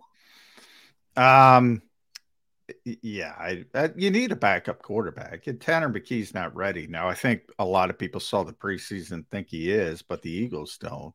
Um, and they need a backup quarterback. It's an important position. They value it more than most. Hopefully, you don't see him play ever. Uh, history says he's going to play a game or two. Uh, recent history. Yeah, I, I, I don't think they would do that uh, because they value the position uh, too much and they don't have another option um, at this stage of the calendar. Um, but from the Jets' perspective, I don't know why they would want to do it. No, I, either. it- So- it- do I think this can happen? No. As a Jet fan, do I want Marcus Mariota right now? No. Yeah. But I just think it's interesting to see what the Jet desperation will be going around the entire league because they're, they're analyzing every roster of every team and every street free agent and every possibility. The whole coach that we believe 100% in Zach is such BS. You, you, you know he's got to do it. Yeah. Salah, we, we give Sirianni a hard time every one, every one once in a while here in Pandering in Chief. Um, I watched every minute of uh, Hard Knocks. I like Salah. I think he's a motivator. I think he's got a great relationship with the players. I think he's got a good relationship with his staff. I think he never says anything negative about anybody. And the only time he ever says anything negative in the jet room is massive, the team, we. He doesn't point to any individual. He never calls anybody out. He doesn't do, didn't do it on Hard Knocks, and he doesn't do it with any quotes. I got to believe behind closed doors he's going, where how how the hell did we take this kid with the second pick in the draft? He can't complete passes. He's got no touch whatsoever. I don't think he can read a play. Uh, but he never says anything but glowing things about uh, Zach Wilson. Well, well, that's most young coaches, and uh, it's probably a good thing. You shouldn't because hey, right now he needs him to play. So, you know, it would be counter, you know, counterproductive to say, hey, he stinks, and then send him out there to try to win a football game. Um, so I get that part of it. Um, You you Yeah. got John, you're right. You got to read the player and with what and I never even talked to the kid. I've never been next to the kid. I'm just judging him from afar. But he seems like a kid you got to treat with kid gloves. That tough love might not work for him. Now the Eagles, on the other hand, have Jalen Hurts, who I think likes being coached hard. He I does. likes being called on the carpet and go, Jalen, what the hell were you thinking on that play? You wouldn't say that to a Zach Wilson. I get it. There are different players that you have to handle differently. Are you telling me there's not one jet player who can be coached hard, who you can go, well, eh, suck it up, get it done? What kind of an effort was that? that No, I, I think there's a big difference between coaching hard, knowing Salah as little as I do, but I got to meet him last year. I mean, he coaches players hard. Um, he's kind of a hard ass on the field. So is Nick. That's where you never say Nick say anything bad about Jalen Hurts in front of a microphone. Uh, you'll see him yelling at him at practice. You'll see him yelling at him on the sidelines. But once he hits that microphone, if anybody can point to him criticizing it, let me know because I don't recall it. Um, that to me is a big difference. Uh, I'm sure there's plenty of players on the Jets that can handle tough coaching, and they better because he's kind of a hard ass uh, on the field. But when that microphone pops up, it does no good to criticize players because you might need them. And my the biggest problem with Zach Wilson to me from the outside looking in, and I don't get to see him, he's got no stinking competence, and competence is a big deal for athletes. Um, and when you're not playing with confidence, you can look really, really bad. And if you start to get it back, uh, you could start to look better. Now, I've seen no evidence that he's going to be a good NFL quarterback, so it's hard to it's hard for the Jets. Um, by the way, this didn't happen. I do have to mention this, but uh, it happened when we were talking to Mike Gill. Uh, it's finally over. Jeff Kirk and Russ Easy out in Chester County. They caught. Uh, No, they got the guy. Yeah, they caught uh, Danilo Cabo Conte. I guess is how you pronounce it. Uh, but the more interesting part for Birds 365, he was captured wearing an Eagles sweatshirt. Really? Yes, there you have it. Go Birds. Now, it, was it was it Kelly Green? No, it looks midnight green or was it looks gray, gray. grayish. Probably grayish stole it, Eagles so. jersey. All right. Well, I'm sure that that you won't catch that one on Eagles media. Go They Birds. No, they- they might go Birds. it. They, they, no, I'm thinking they stay away from that like a sort. uh, No, no, no, no, no. You don't, you don't need to be advertising that guy as a big time Birds fan. Uh, that, thanks for breaking in with that. I didn't, didn't know that. Yes, good to know Jeff Kirk can leave his house. Again. good, good. I, I had a call the other night from Pottstown on Monday night on WIP. I said, "Do you have all the doors locked and the windows barred?" He said, "Yeah, I'm staying in place. That's why I'm calling you, Jody." So I'm gl- glad that they finally caught the guy. Uh, but yeah, you- you're going to need to go somewhere else to get all the information on that. That's not what we're doing here on Birds 365. All right, back to the Vikings. Uh, less than 48 hours before the game, less than 48 hours, 40 hours now before the game kicks off. Opener, a Thursday night game. Neither you nor I like Thursday night. Some people do. Uh, maybe it's good for tailgate. You take Thursday off from work. Good on you if you can be able to do something like that. Uh, Kirk Cousins and the high flying Eagle offense coming to town, which means Justin Jefferson. did I ask you this yesterday, or was it something I talked about on WIP? I apologize for not remembering. Last year, how many plays did Slay solo one on one cover Justin Jefferson? And was it always on the same side that he plays? Because the Eagles usually play sides. They usually play a lot of zone, as a matter of fact, uh, but they usually don't travel a cornerback. And I know he traveled some. Do you remember either doing the math or looking it up, or uh, if you? I did do the up- math at the time. I don't remember. I'll try to look it up. But he did travel, and it was the rare time they did do it, um, and it was successful. He never goes in the slot though, so um, to my knowledge, I don't think he's ever gone in the slot. Um, I shouldn't say never because there might be a couple times a year, but um, it it was not full blown travel like wherever he went, um, but he did flip from side to side, and that, by the way, is going to be more difficult this year because, um, at least we think, because Josh- James Bradberry is not going to play, right. and and and Josh Jobe, Jim Schwartz used to talk about this all the time. Is you know people talk about traveling corners, you you, you kind of don't think about how it affects other people. Um, and if you you might have a guy who can travel, but the other guy might not be comfortable Mhm. um, to to to do something else, and the safeties might not be comfortable with it. A lot of moving parts, um, but they were successful with it last year. Uh, but Slay admitted, man, and that's part of it too. Uh, they got a crew on that night that let him play, and he he got to be very very physical. M- Same thing might happen, same thing might not happen, and all of a sudden, interceptions turned into PIs, and you know, then then you got a different game. But uh, yeah, a lot of things go into that. Um, I'm I'm I'm more focused if I'm an Eagles fan on that defensive front. Jalen Carter, Fletcher Cox, Milton Williams, Jordan Davis. Those guys should dominate. I think they will dominate. And if they dominate, Kirk Cousins is not going to have time. He's going to speed up. He's going to throw the football early. He's going to throw the football when he's uncomfortable. That's where you get the turnovers. Um, that's, I think, going to be the game plan. Here's where I would have a concern uh, if I'm the Sean Desai.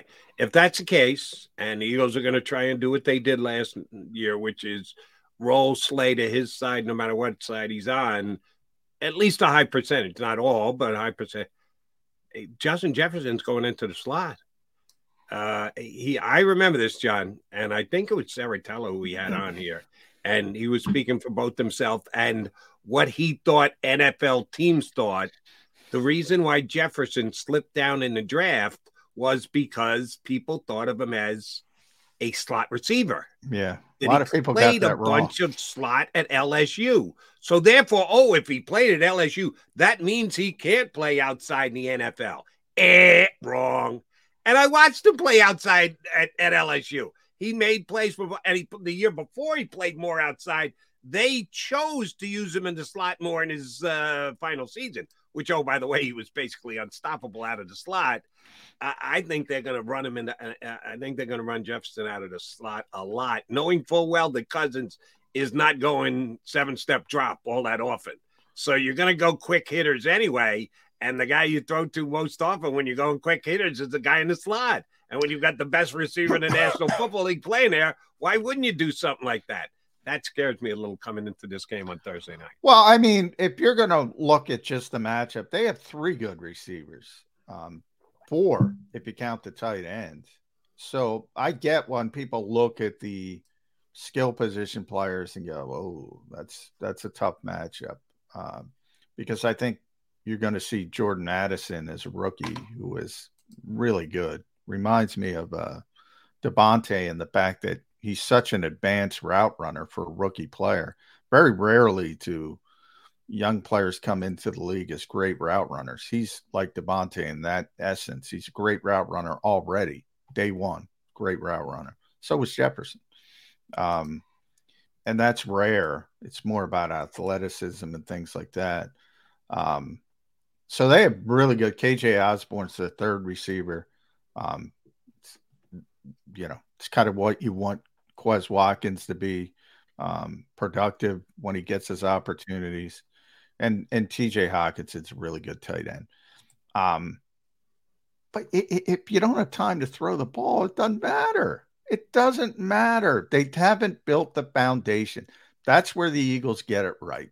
The Eagles have the foundation, and then it took them a while, obviously, to get the receivers and and and Dallas at tight end. Uh, but when they got it, everything took off. Um, they don't have the foundation, and so that's what you have to impact. Because yeah, if Cousins have, has time to throw, Jefferson's going to be open, Addison's going to be open, Hockenson's going to be open, Osborn's going to be open. You got to affect what they do poorly, and that's interior pass block. Well, and the two big uh, young dogs better come to play the same way they did in New England. Get that immediate pressure up the middle to get the ball out of Cousins' hands in uh, less than three seconds. Uh, that that's what it could very well be the key to the game. All right, McMullen and McDonald here with you on Birds 365. We got another big M joining us, Geoff Mosher from InsideTheBirds.com. I haven't had Mosher on in a good couple of weeks. Looking forward to talking to him next on Birds 365.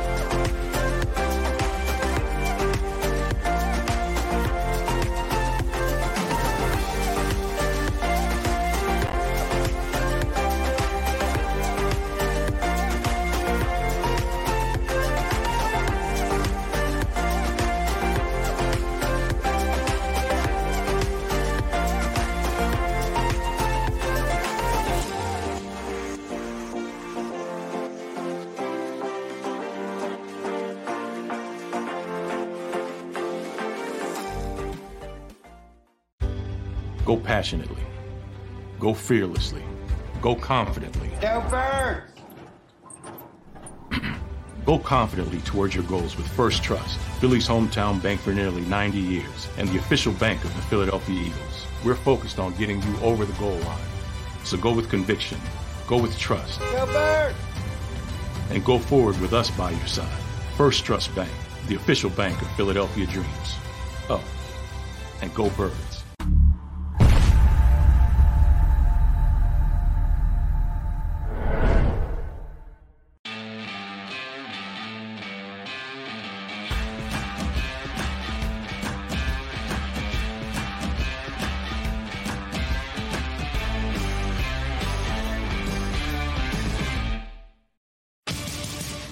Greatest fans on earth. It's a bold statement, but would you expect anything less from Philadelphia? 58 years of heartache creates a toughness, a grit, a resolve not found in most. Sure, our prayers were answered, but now that we've had a taste, we're looking for more. Pondley Hockey, official partner of the Philadelphia Eagles. Go to get your game on. Go for the beers. Go for the cheers. Go for the hit and the hits. Go for the stakes and the stakes. Go to get your parlay on. Go to get your party on. Go for the scene. Go for the screens. Go for the gallery. Go for the win. Go to Ocean. Visit theoceanac.com to plan your visit. E A G L E S. Eagles.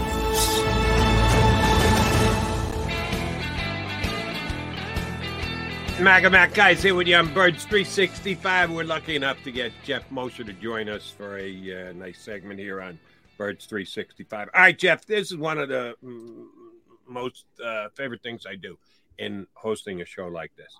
I get to make you something that you're not, and or ask you to be something that you're not. First things first, I got to double check. Uh, you didn't cash that twenty-five thousand dollar check for information leading to the capture of uh, Danilo Calvacante. I did not. I did not. Damn it. All right, I thought maybe I Jeff's in South Jersey. He could leave his house. We Yeah, he- he's with right. me. We could leave. We Are you a South Jersey guy? Why did I think you were a Pensy guy? I've actually never lived in Pennsylvania. Well, when I was a Penn State student, I lived in Pennsylvania, but that's about it. Okay, you're a South Jersey guy. My bad. All right. All right, here's the position I want to give you. Professor Mosher. Oh, okay. I need you to give out grades. Ugh. A plus to F. Week one, Philadelphia Eagle defense. Wait, you're only asking? I can only give an A plus or an F? Oh, Or no, anywhere in between. Oh, oh, oh. An A plus to an F.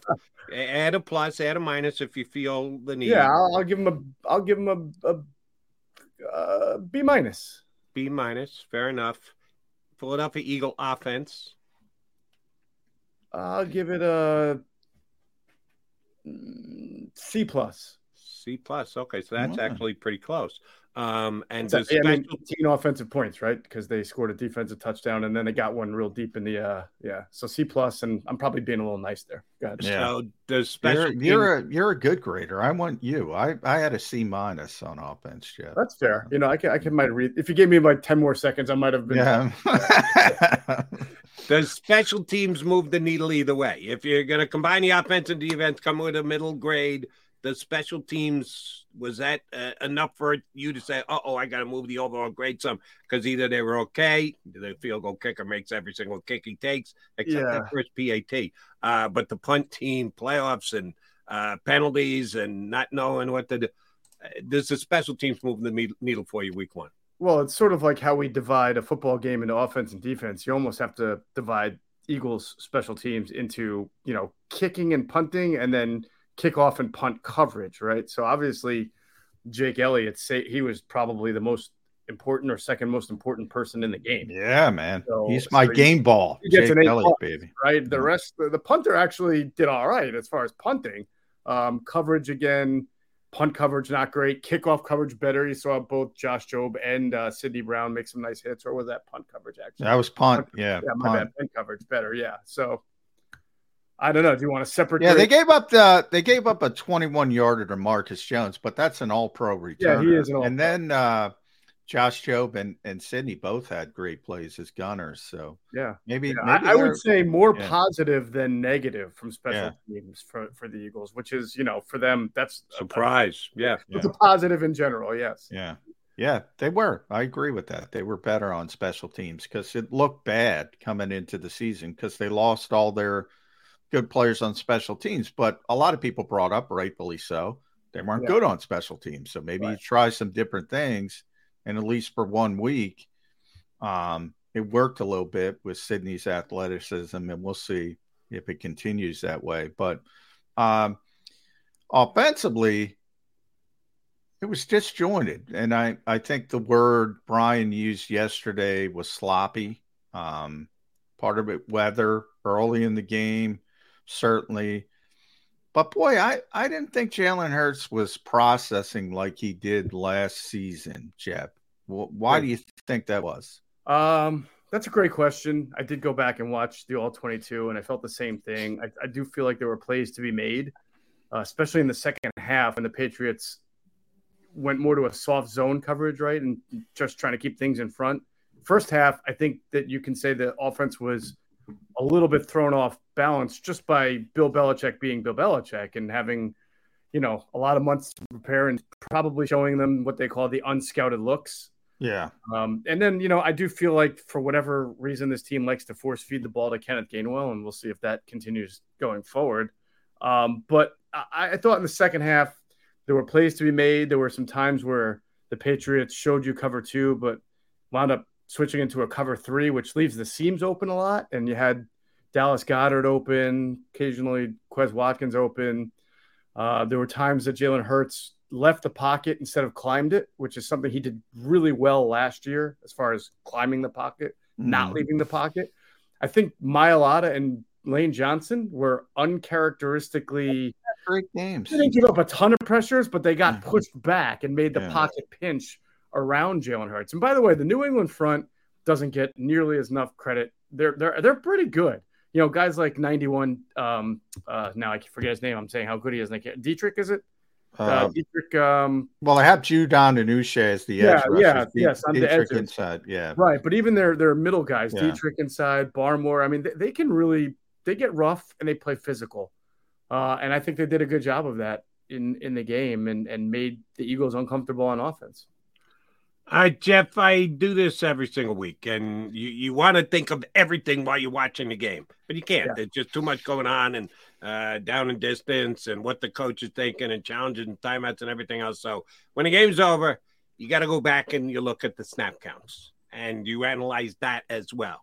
Mhm. And the one that kind of jumped out at me, I didn't realize it was as small a number as it turned out to be, was Nolan Smith because John tells me all the time that the Eagles make decisions on their practice, that their practice is actually really important to the way they analyze their team. That Kenny Gainwell was the number one back, week number one, because far and away he was the best Eagle practicer this summer. Okay, so they put a lot of emphasis on practice. I think maybe a little too much, but if that's the way they're going to do it, they're going to do it.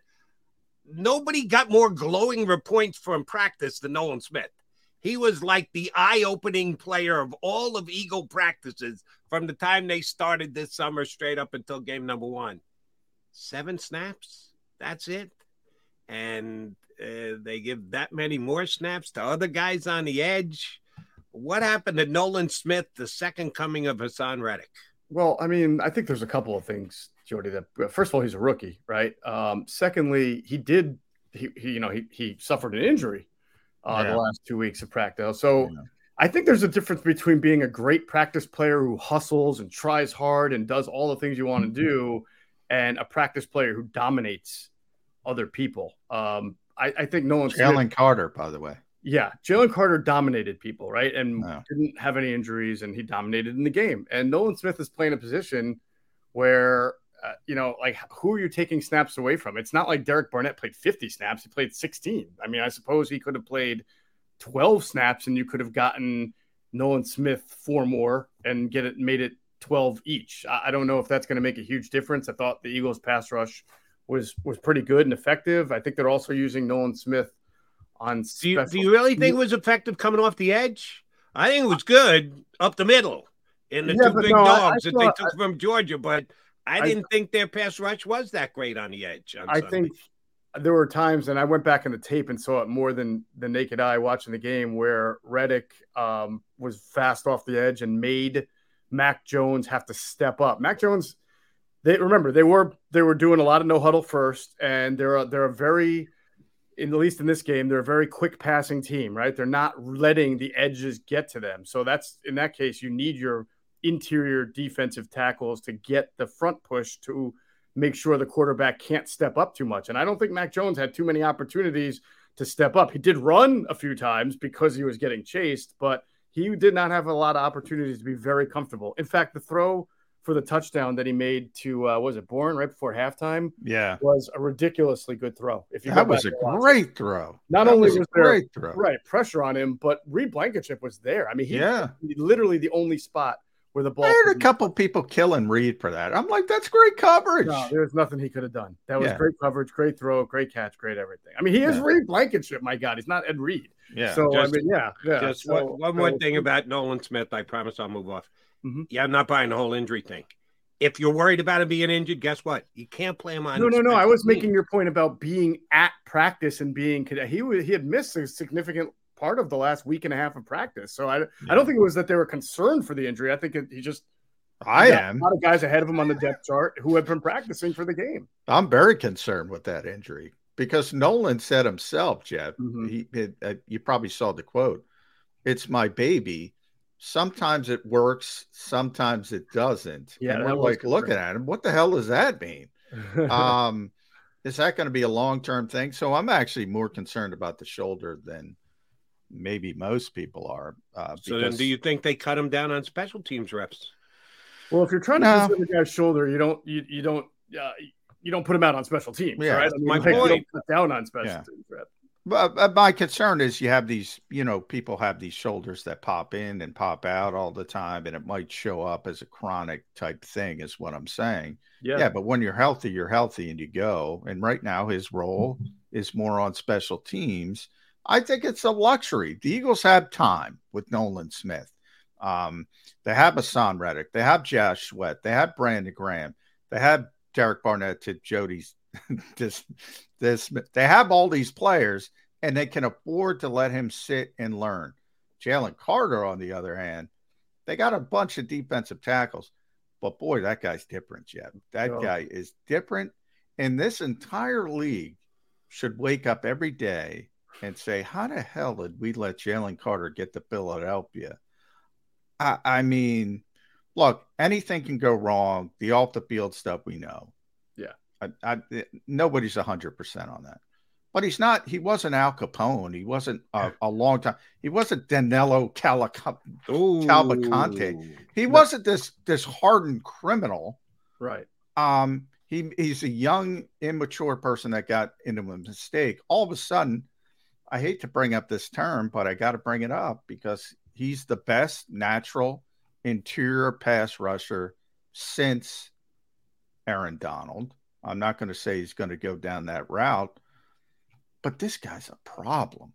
And boy, he's a good football player. And I think people are going to see it. We and right now, this is a perfect matchup because that Minnesota interior offensive line is abysmal when it comes to pass blocking. I don't know how they. I I I'm I fear for Kirk Cousins' safety on Thursday. Understandably. Um, yeah, you're right. And the, the the interesting thing about Jalen Carter is just watching him play. His style of pass rush is so different than an Aaron Donald or even Javon Hargrave. Those guys have just tremendous first step burst, and they almost get through the gap right before the the guard can get their hands on him.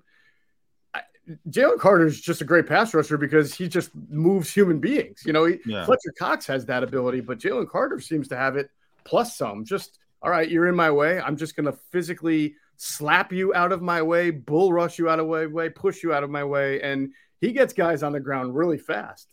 So it with him, it's not as much as the get off as it is the violence that he plays with. Um, that was just way too much for the for the New England interior offensive line.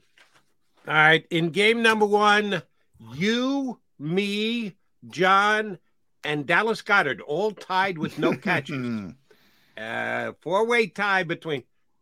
Did they overreact? Are like three of the first four, four scripted plays Dallas Goedert, the number one option, because last year it happened with Smith. They got no catch in the first game. Boom, they came right out the second Yeah. game. Make sure he got his hands on the ball. How do Mhm. you think Brian Johnson handles the fact that he had to handle questions about how the hell do you go an entire game without getting Dallas Goedert the ball? Yeah, and I'm sort of more perplexed by how you went that game without getting D'Andre Swift more involved, um, which they've also talked about. I would expect both of those guys to be intentionally written into the game plan.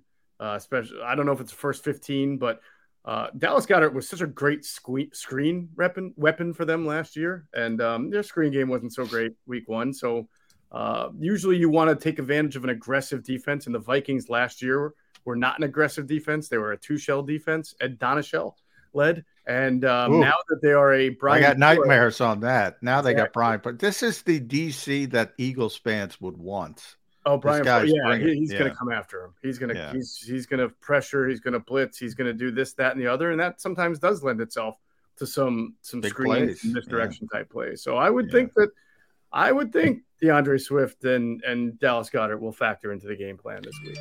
All right, Chap, I got to run this by because I'm taking a lot of heat for this, but it to me it seems obvious that the uh-huh. Eagles don't spend money at linebacker, they don't spend money at running back, and magically they're not very good at linebacker and they're not very good at running back. I really think it's as simple as that. I think people get it at linebacker. Although, you know, there's still hope for Nakobe Dean when he comes back. I thought he played well, certainly in run defense in Yes. week one struggled in pass coverage a little bit, but I thought overall it was a nice first effort. Durability has to be a concern, even more so now. Um, but running back, I think everybody thinks they have a really good group, and I'm I don't think they have a really good group. I don't. I I think it's a weak group if you look at it compared to the rest of the league, and you're being honest, and you don't have that offensive line and that quarterback probably bottom five group in the NFL. Am I off base? Mm, yeah, I'm not with you there yet. Um, bottom five. I mean, the Colts right now without uh, without. Well, they're bottom five, yeah, but uh, Yeah. they're, But, they're they're- top five. yeah, I don't they even. I, I don't know because I feel like they, I feel like they've got. I understand your point in that they don't have a guy that individually should scare you a whole lot because none. You know, Rashad Penny hasn't stayed healthy. D'Andre Swift hasn't stayed healthy, but when healthy and in a rotation, D'Andre Swift is a guy who has scared defensive coordinators in the past, and Rashad Penny has scared defensive coordinators in the past. I think where I maybe align with you is that they must feel like they see something in Kenneth Gainwell that most of us haven't yet seen. He's a nice player. He's done a good job in short yardage situations, which is not what they thought he would be coming out of college, where he caught a lot of Yeah, he's passes. a weird player. You He's not a- guy yeah. that small to be explosive and shifty, and he's Right. the opposite. Like he's better between the tackles.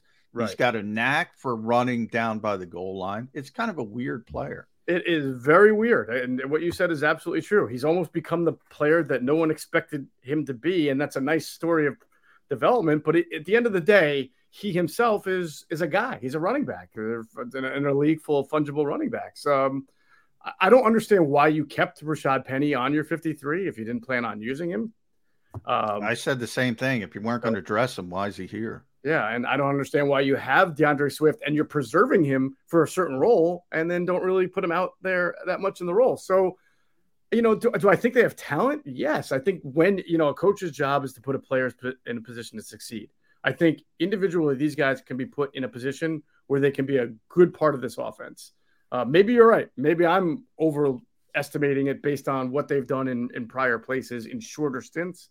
But with this offensive line and with this quarterback's ability to run, their strength should be capitalized on. And so, you know, I'm gonna I'm in a holding pattern here. I'm not with you totally yet on they're not that good, but you know, we'll see. Maybe by five or six weeks, I'll I'll be on that train. I know that uh, they're two completely different things, but oftentimes they bleed into one another.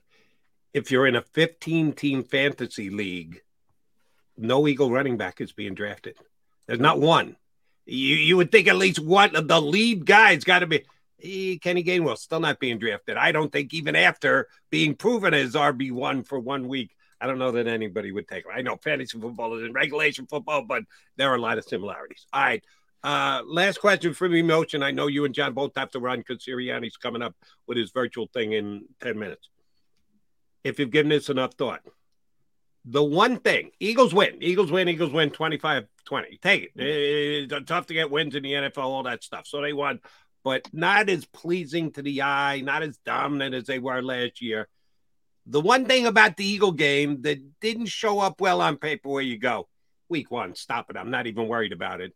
And the one thing that you did take out of week one where you go, yeah, that was not good. They need to improve on that really quickly, like this week against the Vikings. What was the one thing you're going to give them a pass for? What's the one thing that you do have some legit concern for off their 25 20 less than stellar win over the Pats? Okay. Uh, I suppose I will give them a pass for not being as good on the outsides in protection, Lane Johnson and Jordan Mailata, as we've expected, because history says that they're pretty good. And again, they were going up against an underrated group week one, did some funny things on defense. So uh, I would expect them to be better going forward. And my my concern is uh, sort of what it was going into the year, and that's I don't understand how you you keep just three inside cover or off ball linebackers on your fifth on your active game day roster. You're now you lost your your best one in Kobe Dean. Um, and you know, you're the, the concern that you should have is that they've got a lot of new pieces on the back end of their defense, and they're still not sure where these pieces fit, how they work, whether it's a Justin Evans or a Zach Cunningham or Terrell Edmunds, Sydney Brown. I mean, they, from linebacker to safety, they're just throwing guys in and out on the field, and and I don't think there's a lot of confidence that they're going to be as good as they were as the the personnel that they had last year that practiced together, had all summer together, didn't have to rotate in and out as much. Watch out for Rashaan. Don't call me Byron Evans. I'm t- it could be the, the next Yeah. coming of Byron Tampa Evans. Bay. Yeah, Tampa Bay. Forget. Uh, obviously, it's a short week. At Geoff uh, P. Mosher, you can follow uh, Geoff on X, Twitter, whatever you want to call it, InsideTheBirds.com. Uh, does a tremendous job with Adam Caplan. and our buddy Andrew Dechekov, the champ, by the way. Congratulations to the uh, ITB family, 53 man roster champ. Uh, but I'm coming for him next year. Tell him. Uh, um, as I said, short week, you can't make many changes. So it's going to be Christian Ellis. It's going to be um, uh, Zach Cunningham at linebacker. But then you have the mini bye. So if I had to pin you down, Geoff, and say, who's going to be the linebackers in Tampa, who would you say? I think they're going to be situational, John. I mean, I you know I think that they're learning that if they're going to continue to play four two fronts, then Zach and Nickel and Zach Cunningham's on the field, teams are going to try to, you know, pass on them on first and second down like the Patriots did. So I, I don't know. I mean, I, I Rashaan Evans was a guy who was on the street, so it's not Yeah. like I think he's going to come in and make Yeah. a world of a difference, just like Zach Cunningham was a guy on the street. Big Uh, name trap, though. You know, 170 tackles, first round pick. Everybody's excited. Why is he first round pick unemployed on a September 12th? contract. Yeah. though. You know, Yeah. like when the first round pick doesn't get another contract with, Yeah. the, with the same team, then you know he didn't live up to it. So yeah, exactly. Yeah, it wouldn't surprise me if you saw Evans in there, but I mean, I'm not sure that the outcome is going to be that much better. We shall see. Got to get through the Vikings first, then we'll get uh, the Bucks next week. We always enjoy getting together with you, Geoff Mosher. Thank you very much. And oh, by the way, thanks for putting a shirt on. He texted me before the show. I said, "Did you get the link?" He goes, "Yeah, but I'm not going to wear any clothes." Uh, so, do appreciate him putting the shirt on morning shower. for, for his appearance here on Birds 365. Thanks, Mosh. You got it, brother. Geoff Mosher, uh, inside the birds.com. All right, Johnny Mac, no, you got to run. Um, you think Sirianni gives you it, it, you know, here's a here's a prediction we'd love to get uh, on the record. What is the most interesting thing that Sirianni's going to say? Are you going to give you anything? Is his uh, wardrobe choice going to be the most interesting thing about Uh, Sirianni today? well, uh, what are you going to get? I think you're going to get a, uh, let's see, you had a Fletch shirt on last time, I think. Maybe we'll get a, I don't think Reed has a shirt yet. I think it'll be a player shirt. Um, as far as what he gives us, a lot of platitudes about Brian Flores' defense right before they put up uh, 40 spot. Let's hope for a 40 spot on uh, uh, Thursday night. All right, J Mac, uh, appreciate it. You and I again tomorrow, right? Uh, yeah, uh, game day, game day. And game day mañana. Uh, we're gonna get. Uh, I know we're gonna have uh, Yeah, I got to try to get Kratz for Kratz uh, game day. Kratz. Yeah, You gotta Uh, work. We got uh, Ben Leber, former uh, Vikings linebacker, so that'll be uh, that'll be a, a good guess to get some intel. I got to tone down my dislike of the Vikings. For Yeah, we we get some Minnesota perspective tomorrow. Uh, John and I will be back again tomorrow. I'm coming back. You know what I got to do? Somebody's got to do it. We got to put a bow on the show. Go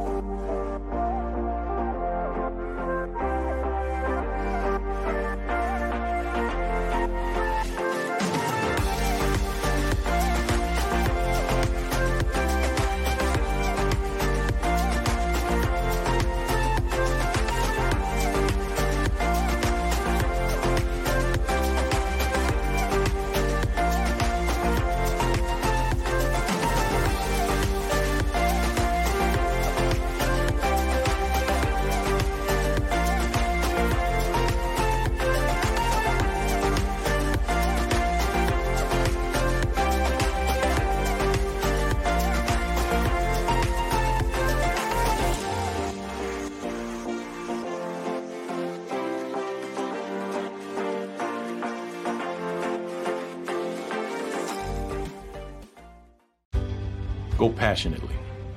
Go fearlessly. Go confidently. Go Birds!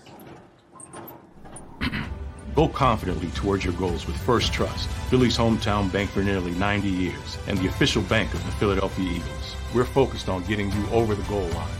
So go with conviction, go with trust, Go Birds! and go forward with us by your side. First Trust Bank, the official bank of Philadelphia Dreams. Oh, and go Birds.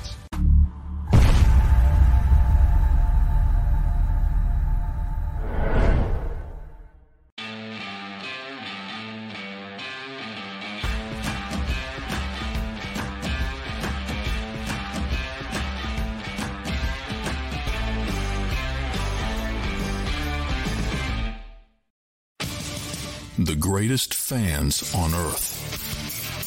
It's a bold statement, but would you expect anything less from Philadelphia? 58 years of heartache creates a toughness, a grit, a resolve not found in most. Sure, our prayers were answered, but now that we've had a taste, we're looking for more. Pondley Hockey, official partner of the Philadelphia Eagles.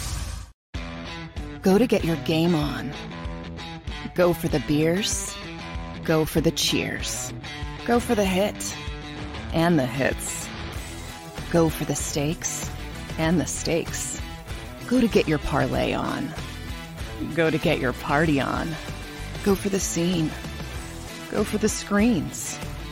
Go for the gallery. Go for the win. Go to Ocean. Visit theoceanac.com to plan your visit. E A G L E S. Eagles.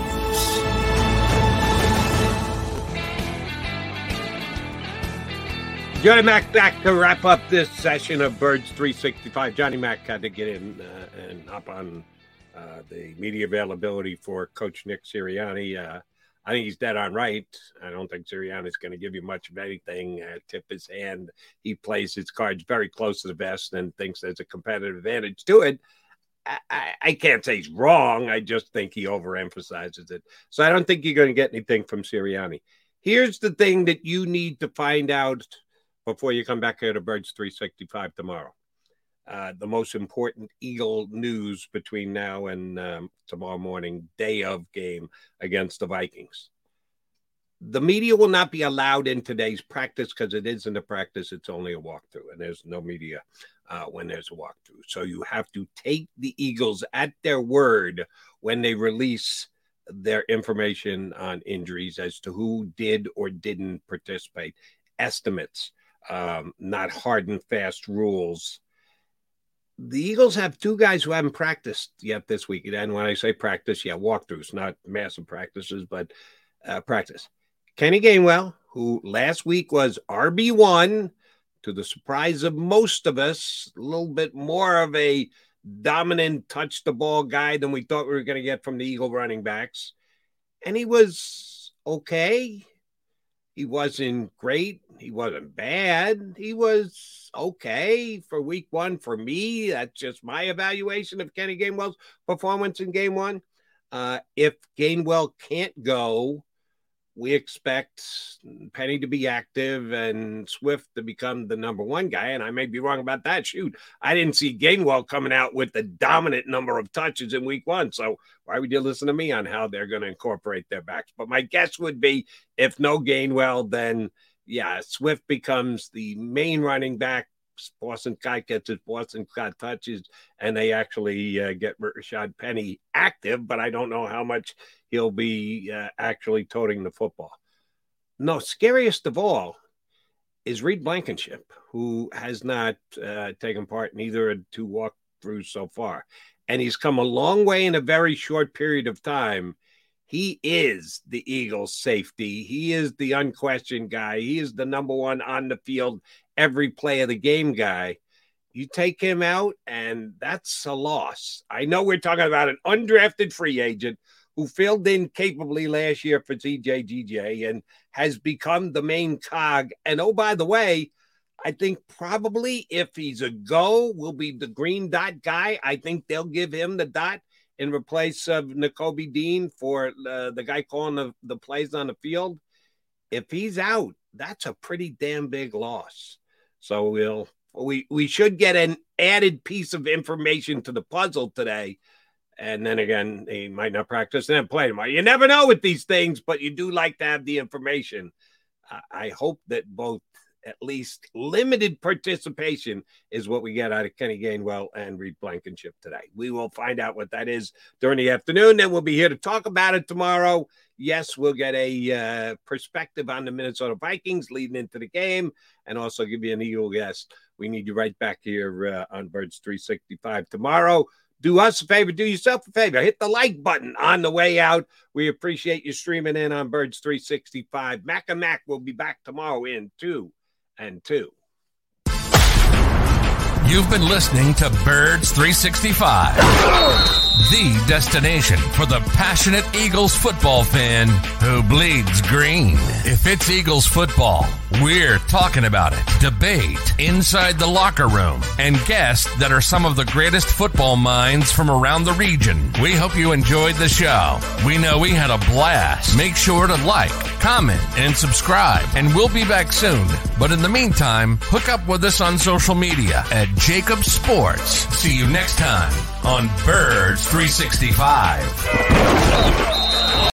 When you need mealtime inspiration, it's worth shopping Kroger, where you'll find over 30,000 mouthwatering choices that excite your inner foodie. And no matter what tasty choice you make, you'll enjoy our everyday low prices, plus extra ways to save, like digital coupons worth over $600 each week. You can also save up to $1 off per gallon at the pump with fuel points. More savings and more inspiring flavors make shopping Kroger worth it every time. Kroger, fresh for everyone. Fuel restrictions apply. When you need mealtime inspiration, it's worth shopping Kroger, where you'll find over 30,000 mouthwatering choices that excite your inner foodie. And no matter what tasty choice you make, you'll enjoy our everyday low prices, plus extra ways to save, like digital coupons worth over $600 each week. You can also save up to $1 off per gallon at the pump with fuel points. More savings and more inspiring flavors make shopping Kroger worth it every time. Kroger, fresh for everyone. Fuel restrictions apply.